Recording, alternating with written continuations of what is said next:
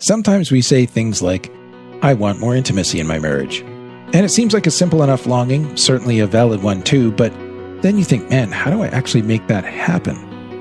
Well, we're going to start breaking that down for you today into some actionable, achievable steps so that you can actually make this happen in your marriage.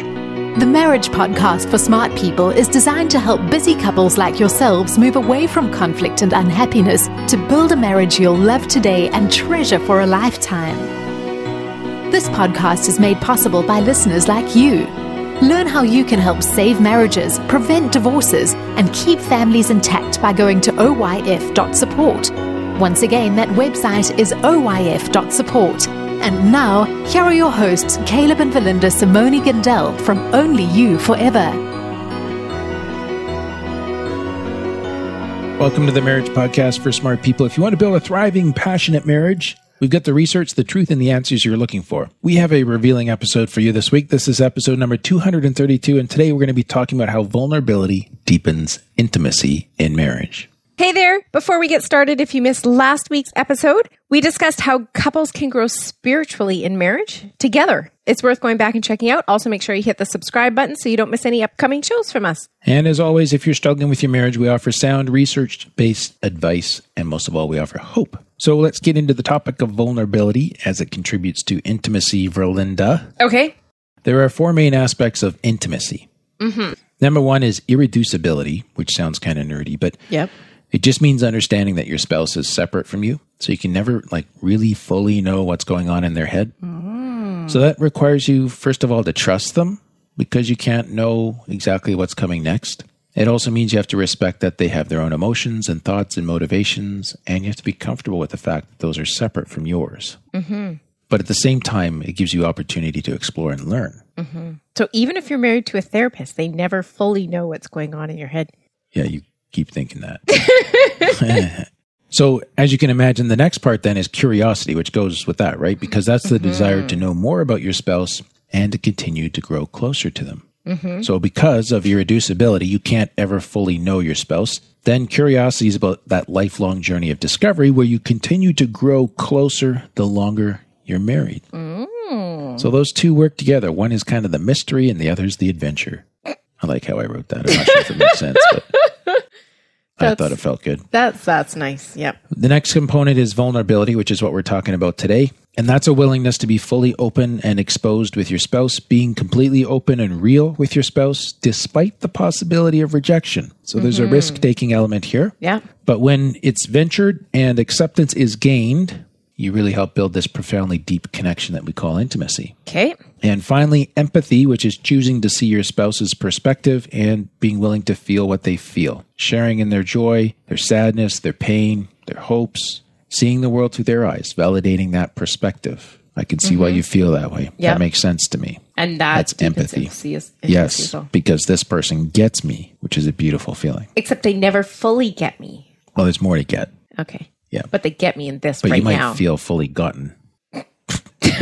okay. We'll just leave that. All four of these aspects work together to create intimacy in couples. And spouses then they desire to know and be known by each other more deeply. That's curiosity. At the same time, they understand that they can't fully know and understand each other. That's irreducibility. But when they choose to share their deep and honest emotions, it creates risk and uncertainty. That's vulnerability. And then when you do share your emotions with your spouse and your spouse reacts by validating you and trying to understand you, that's empathy. Okay. And that's just some feel good intimacy right there. That's the recipe. Okay. Yep. And that, I think that kind of at the end of it, that feeling of acceptance that, you know, you've experienced empathy from your spouse when you've been very vulnerable with them, that's what deepens the intimacy. Okay. It's like I showed you something and it didn't freak you out and you didn't run away and you actually accepted it. Now I feel closer to you. Okay. So let's talk about vulnerability because that's what we're getting into today. We're going Okay. to break those other ones down in the future. What does vulnerability look like? Well, the main part is emotional risk taking. So that means sharing your deep personal emotions and experiences, needs, beliefs with your spouse, all those kinds of things. Yeah. And that act of confiding in your spouse that involves a bit of risk because you're taking an, an important part of who you are and you're exposing it before your spouse. You're making it known. And in return for this, your spouse can choose to show you empathy and love, or they can choose to reject or dismiss what you're saying, right? Either one is possible. And knowing that either is possible, when you choose to be vulnerable despite the risk, it builds intimacy. Okay. Like couples who are afraid of being vulnerable with each other, they need to know that the risk and the fear, that's a part of the process. I'm not saying it, that the risk has to happen, but Right. I mean, they might be at a point where they know it's not safe to be vulnerable. That's true. So we're kind of like if you're in an abusive marriage, you don't want to deepen intimacy. That's not going to be a good idea. Yeah. That's not the answer. But I'm assuming that, you know, we're dealing with couples that have a basic interest for each other, want to get to know each other, want to deepen their intimacy together. That's why they're listening. Mm-hmm. And they have a basic respect, right? But it, there could still be the possibility that I'm just holding back because it feels risky. Right. And we're saying, yeah, Put yourself out there. no, I was empathizing first. Oh, what were you saying? It does feel risky. And that's Yeah. part that's part of the journey. A little bit scary. Yeah, that's how you know you're doing vulnerability. Now, Okay. like you said, though, you don't want to create too much of that if it's not safe to do so. So there's kind of two contexts for that. I touched on the abusive marriage. Like you, until your spouse, in an abusive context, until your spouse learns to become a safe person, more vulnerability leaves you much more exposed to attack. Yeah. Right. Yeah. Now, in a distressed marriage, not an abusive one, but a distressed one, there may be a bunch of bad behaviors that have become habitual. And it may be that those behaviors need to de escalate before it becomes safe to take emotional risks again. So Mm-hmm. that's about instead of one person changing his worldview about women, which is the abusive context, Mm-hmm. which is predominantly male, but not all, the distressed marriage is more about the dance between you. That needs to Right. calm down Okay. and the whole kind of milieu in which you both operate needs to become safer before Feel you. yeah the the, uh, the way of interacting Okay. needs to become safer before you can take emotional risks again Okay. and that last part that's kind of the first step of the marriage counseling that we do at only you forever is we help couples to de-escalate so they can begin to talk about the stuff that's really going on and really matters Okay. so it is very important to have that basic level of safety so that you can begin to tenderly and gently experience successful vulnerable moments. And by successful, I mean they have where there's an appropriate response to the vulnerability that's shown. Okay. And when that happens, that restores and, and rebuilds, if necessary, the bond between you and it lays the groundwork for learning to face the major challenges and disagreements that arise in life and in marriage as well, because you have that as a backbone in your marriage. That- Okay. Because you've built this intimacy. Yeah. Now, if you're like, you know what, we have a pretty safe thing, but we just don't go there, and there are mar- a lot of marriages like that. We have a bonus guide for our supporters today that helps you begin to discuss vulnerable items, helps you stick your toe in the water, so to speak, to gently try new conversations and learn more about one another and vulnerable issues. And if you would like that, you can get it by becoming a patron of the Marriage Podcast for Smart People. And we'll take a quick 60 second break here to tell you more about that. What happens when the fairy tale marriage meets reality? Too often, high expectations lead to disappointment, communication breaks down, and the struggles of day to day life become overwhelming, leaving you feeling lost and without hope. Unfortunately, marriage does not come with an instruction manual. Marriage troubles are deeply personal and can take a toll on you, your spouse, and your family. Counseling can be expensive, and divorce is very costly. It doesn't have to be this way. Caleb and Valinda understand your pain and frustration. Their mission is to help save as many marriages as possible, and to date, thousands of couples are helped through their weekly podcast. But the most important marriage they want to help save is yours. With a minimum of a $10 investment a month, you gain access to exclusive bonus content and valuable information to help you succeed in your own marriage. Learn more about saving marriages and how you can help at oyf.support. That's oyf.support. You're listening to the Marriage Podcast for Smart People. Before the break, we were talking about emotional risk taking. Mm-hmm. And so remember, the risk is kind of part of the, the deal. It's normal to feel a little bit of risk, even if it's safe. 'Cause Right. That's what vulnerability is, right? Right. Yeah. But let's talk about creating the safety in order to be vulnerable. So just really making sure we have that safety in place. Okay. So there are four components to safety as you explore becoming more vulnerable with each other and learning to share details about your inner world and your personal history, your thoughts, beliefs, fears, uncertainties, doubts, dreams, so on and so forth. Okay. First one is reciprocity. So one of the strongest ways to help your spouse feel emotionally safe is by being vulnerable yourself. Mm, Like some give and take. Is that what Yes. you mean by reciprocity? Yeah. Reciprocity is doing it and looking for it to come back. Okay. So if you show that you're willing to risk being vulnerable, that can help convince your spouse that they're safe to do so. Mm, Okay. And uh, I mean, you see this happening all the time when you're making new friendships. Like you share a little bit, they share a little bit, you share a little bit more. They Right. They You share a don't little just bit more back. dump everything right at the get go. Exactly. Okay. Exactly. So so this this is one way that you can lead in your relationships that's likely to prompt a suitable response from your spouse Okay. by being a little bit vulnerable. That's kind of working on the principle of reciprocity. Okay. Now, another thing you can do is to build trust. Trusting your spouse leads you to feel safer, being vulnerable with them, obviously. And that's a huge topic in itself, but building trust in your marriage more generally by just being open and honest, by honoring your commitments, staying faithful, by showing that you can be trusted with little things, that helps you both feel safe, safe enough to be vulnerable about the bigger things, So if you can be vulnerable about the little things, you build up reliable trust. about the little things. Okay. Yeah. Like in some ways, even you asking me to do something simple, like Yeah. taking out the garbage, is an act of vulnerability. Because if I don't do it, what does that say about you in my eyes? That I don't respect you, I don't care, or whatever, right? Maybe you forgot. It could say that I forgot, Yeah. or maybe you're not important enough for me to make a point of remembering. Like there's always that little bit of vulnerability, even a simple request. Okay. Now, generosity helps you give your spouse the benefit of the doubt, right? Yeah. But this is where, you know, it becomes important to be reliable in the little details to help build trust Okay. so that vulnerability improves Okay. or becomes safer so that intimacy improves. So building trust. Uh, the next thing is timing. Think about having that conversation, the timing of it, and Yeah. having a soft start to it. So there are good times and there are bad times to try and be vulnerable with your spouse. And there are good ways and bad ways of raising vulnerable issues. So you're more likely to be rejected if you try and bring up an important issue when your spouse is already stressed out or already busy with some other major challenge or if you try to sneak it in during you know busy moments like when they're about to leave for work mm-hmm.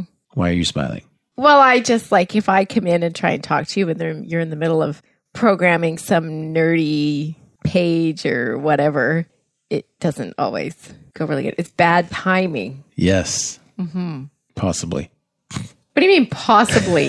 it is.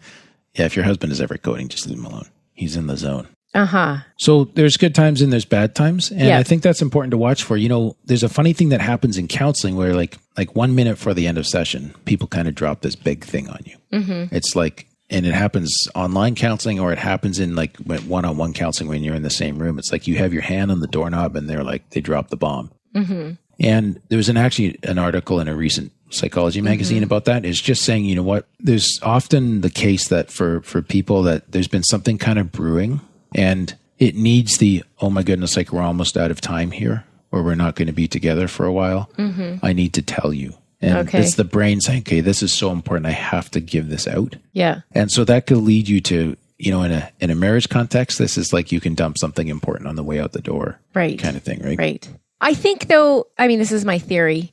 Like in the counseling session, don't you think it could be like, okay, I can do this because I don't have to face this person for another week. So Like the, the therapist. yeah. Yeah. So if they like you're making yourself vulnerable, you're unsure of the response, well, they can sit with it for a week. You don't have to get the response right away. Yeah. So I can see why people would do it. Yeah, absolutely. So, so I'm just like try and alter the timing if you can. But if Yeah. this does happen in your marriage, then it becomes like, okay, I can see that's really important to you. Let's touch base on that when you get home. Yeah. We'll- Or tonight, we'll make it a point to talk about that. Talk right? about yeah.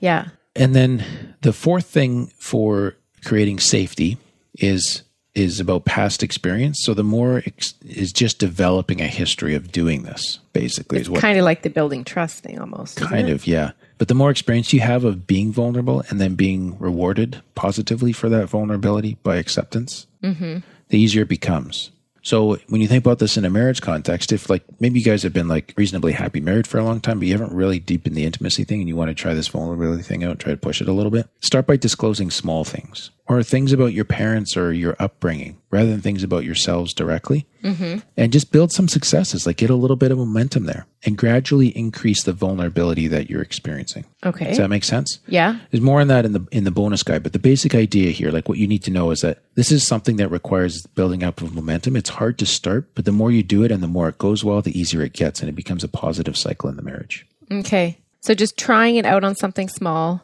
Yeah. and when you get like a safe empathic Yeah. kind of response, then Try try, a little something more. Yeah. Yeah. And just so you're kind of building a neural circuit in your mind that's saying, This works good, this feels nice, it's it's safe to do this. And you're just getting to know each other a little bit more every time. Yeah. Huh. leads you to the bigger things. Yeah. So I think what goes along with this, though, like you're talking about creating the safety to be vulnerable, Yeah. is you need to have a safe response. Like if you open up something to me Yep. and I immediately go and, you know, share it all over the place, some, Yeah. There's all sorts of stuff on that end, like confidentiality and respect and yeah.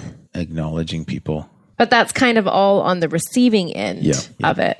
So if you Yes. don't, if you're not that safe person, why would your spouse be vulnerable with you again? Yeah. Yeah. So I think that becomes about like really kind of picking up on those moments like, okay, she's doing, she's taking a risk here.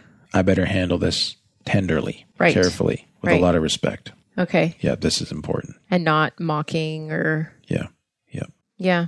So it kind of it goes both ways for sure. Absolutely. All right. Let's wrap it up. Okay. Thank you to Mark and also Lisa, who became patrons between this recording and our previous one. Thank you for your support. Next week, Caleb, I'm assuming we're talking about something else that deepens intimacy in Yes. Irreducibility. marriage. Oh, that sounds so nerdy. It How was very nerdy irreducibility and it was deepens very hard to intimacy. break down, but I think we managed. Good. Well, I will look forward to that next week. It's quite fascinating. Is it? Yes. even if it's nerdy. Another fascinating nerd. That's all for today's episode. You can get the full show notes at oyf.link slash 232. Find out how you can help marriages. Go to oyf.support. Thanks, and we'll see you next week. The Marriage Podcast for Smart People is totally funded by listeners who support Caleb and Valinda in their mission to save marriages. If you would like to be part of this worthy cause, open your web browser to oyf.support. A minimum investment of $10 per month will help restore hope to married couples. Plus, as a patron, you'll gain access to exclusive bonus content and valuable information to help you succeed in your own marriage. Go to the website oyf.support now for more information. Thanks for listening to the Marriage Podcast for Smart People from Only You Forever.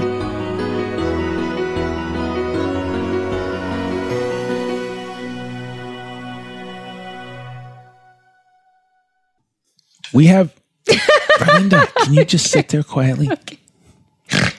Oh my! Do you want that in the blooper section? I'm trying to be quiet. All right, focus. Ready? We have a revealing episode for you this week. This is episode number two hundred thirty-two, and today you are impossible. All right, you need to have less fun. Okay, I'll try and be more boring like you.